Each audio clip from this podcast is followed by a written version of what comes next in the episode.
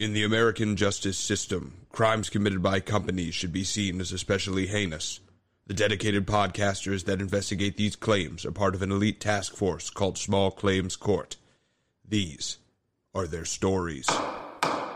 Hello, and welcome to the second episode of Small Claims Court, the anime filler episode equivalent for White Collar's Red Hands. My name, if you somehow don't know by now, is Kashan Battledore, and in this court, we talk bite sized piece of litigation deemed too small for a full episode in 15 minutes or less. And this week, we have a big fish to fry, and this is the company that is the largest internet based company in the world by revenue.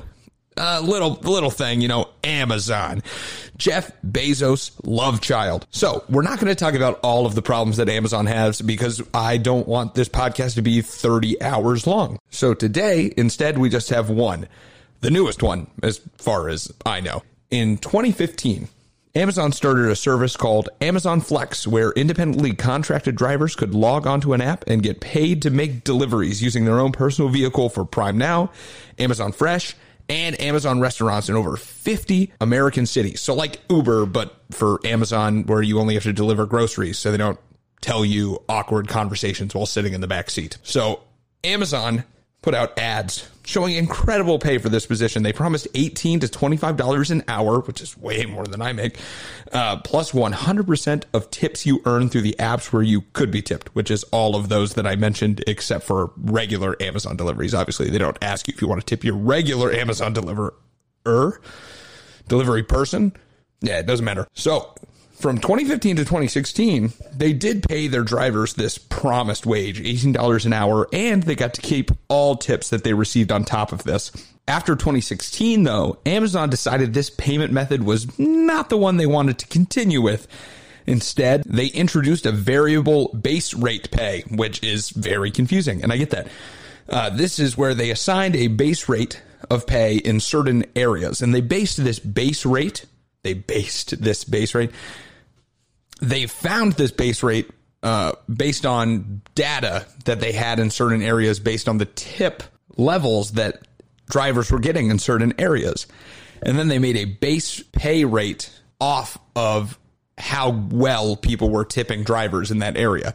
And this rate was often less than the 18 to $25 per hour that was the promised rate originally and then they would treat this lowest rate as the guaranteed rate that drivers would get in that area. And then if they didn't meet this rate on an hourly basis, they would compensate it with the driver's tips. So they would take their tips and use it to pay the drivers. So they were basically finding the areas where drivers were getting more tips than usual paying them a lower hourly rate in those areas and then compensating them back up to the 18 to $25 hour range that they were originally promised using their tips because they were making more tips. Now, you're probably thinking, hey, that's pretty shitty.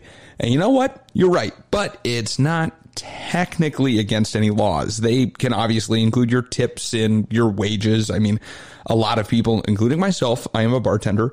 Um, I get paid a tipped wage, which is less than the normal minimum wage, and then the rest is compensated up to normal minimum wage or more, depending on how gratuitous people are based on the amount of tips that I get. However, Amazon just neglected to tell the drivers that they were changing the way they got paid they thought they were still getting the 18 to $25 an hour and keeping 100% of their tips when actually the some of their tips were going to pay that rate so they weren't really keeping all of them which is pretty misleading and shitty on Amazon's part. And a later report would mark that they did this purposefully. They knew what they were doing. So after noticing a dip in pay, obviously hundreds of workers that were drivers for Amazon Flex notified both Amazon directly and the Federal Trade Commission that they believed they were not receiving all of the tips that they had made.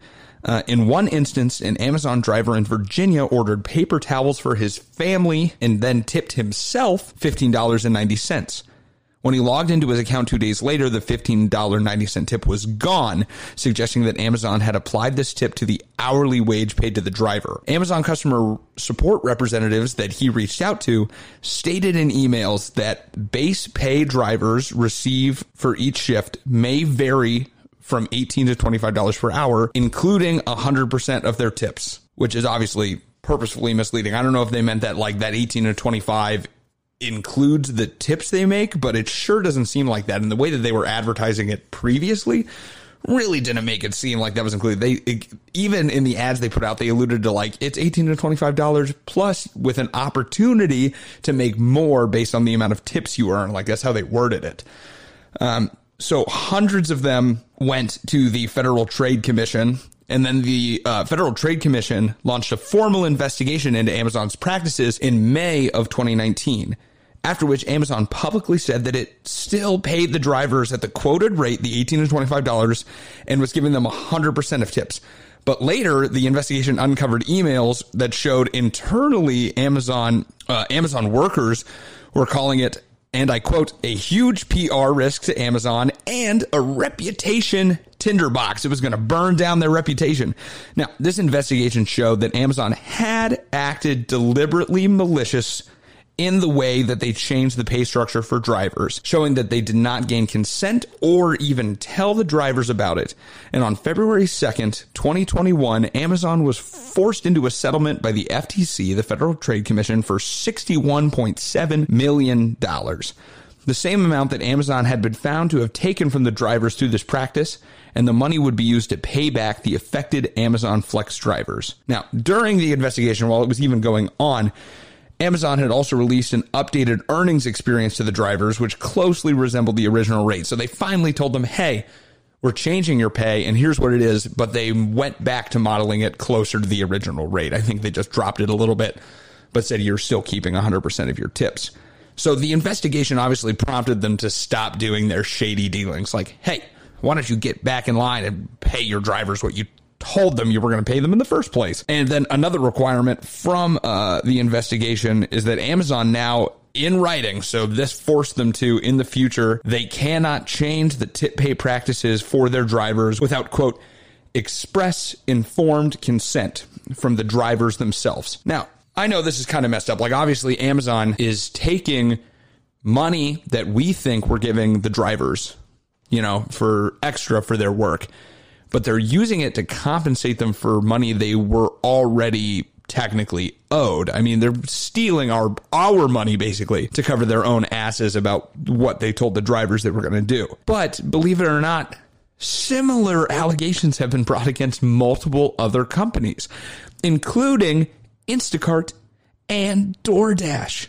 DoorDash was sued for $8 million in Washington, D.C. for doing the same thing. They were basically taking the tips uh, that were supposed to be going to the drivers and then using that to pay them their minimum payment owed.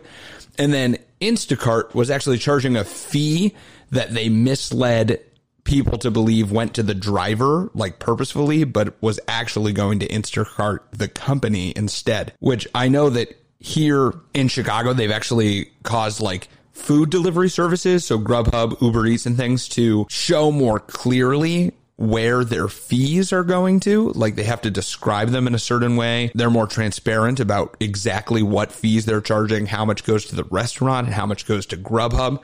So they can't just charge you like a $10 charge that you, that they can label like restaurant fee, but doesn't actually go to the restaurant which they did try to do something like that. Also, that $61.7 million might sound like a lot of money for Amazon to pay back, because I mean, $61.7 million is a lot of money, but it's exactly what they stole from the drivers in the first place. Uh, $61.7 million was the amount that they skimmed off of these drivers' tips to then compensate them what they already told them they were going to pay them. So it's not really a fine, it's just more of a restitution. Like, you stole this money, pay it back but they had to pay it back equally. There was no extra money on top. And even if it was a fine, Amazon made $21 billion in profit in 2021, which makes 61.7 million equal 0.3% of their yearly profit, not revenue, profit. So obviously we need to keep pushing these companies to be transparent, not only to employees, but also customers about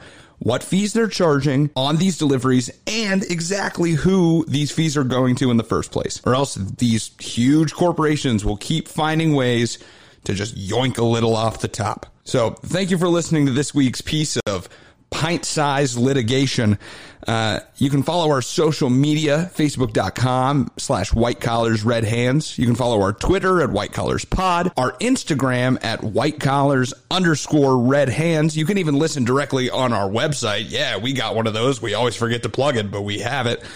whitecollarsredhands.com. Simple to remember.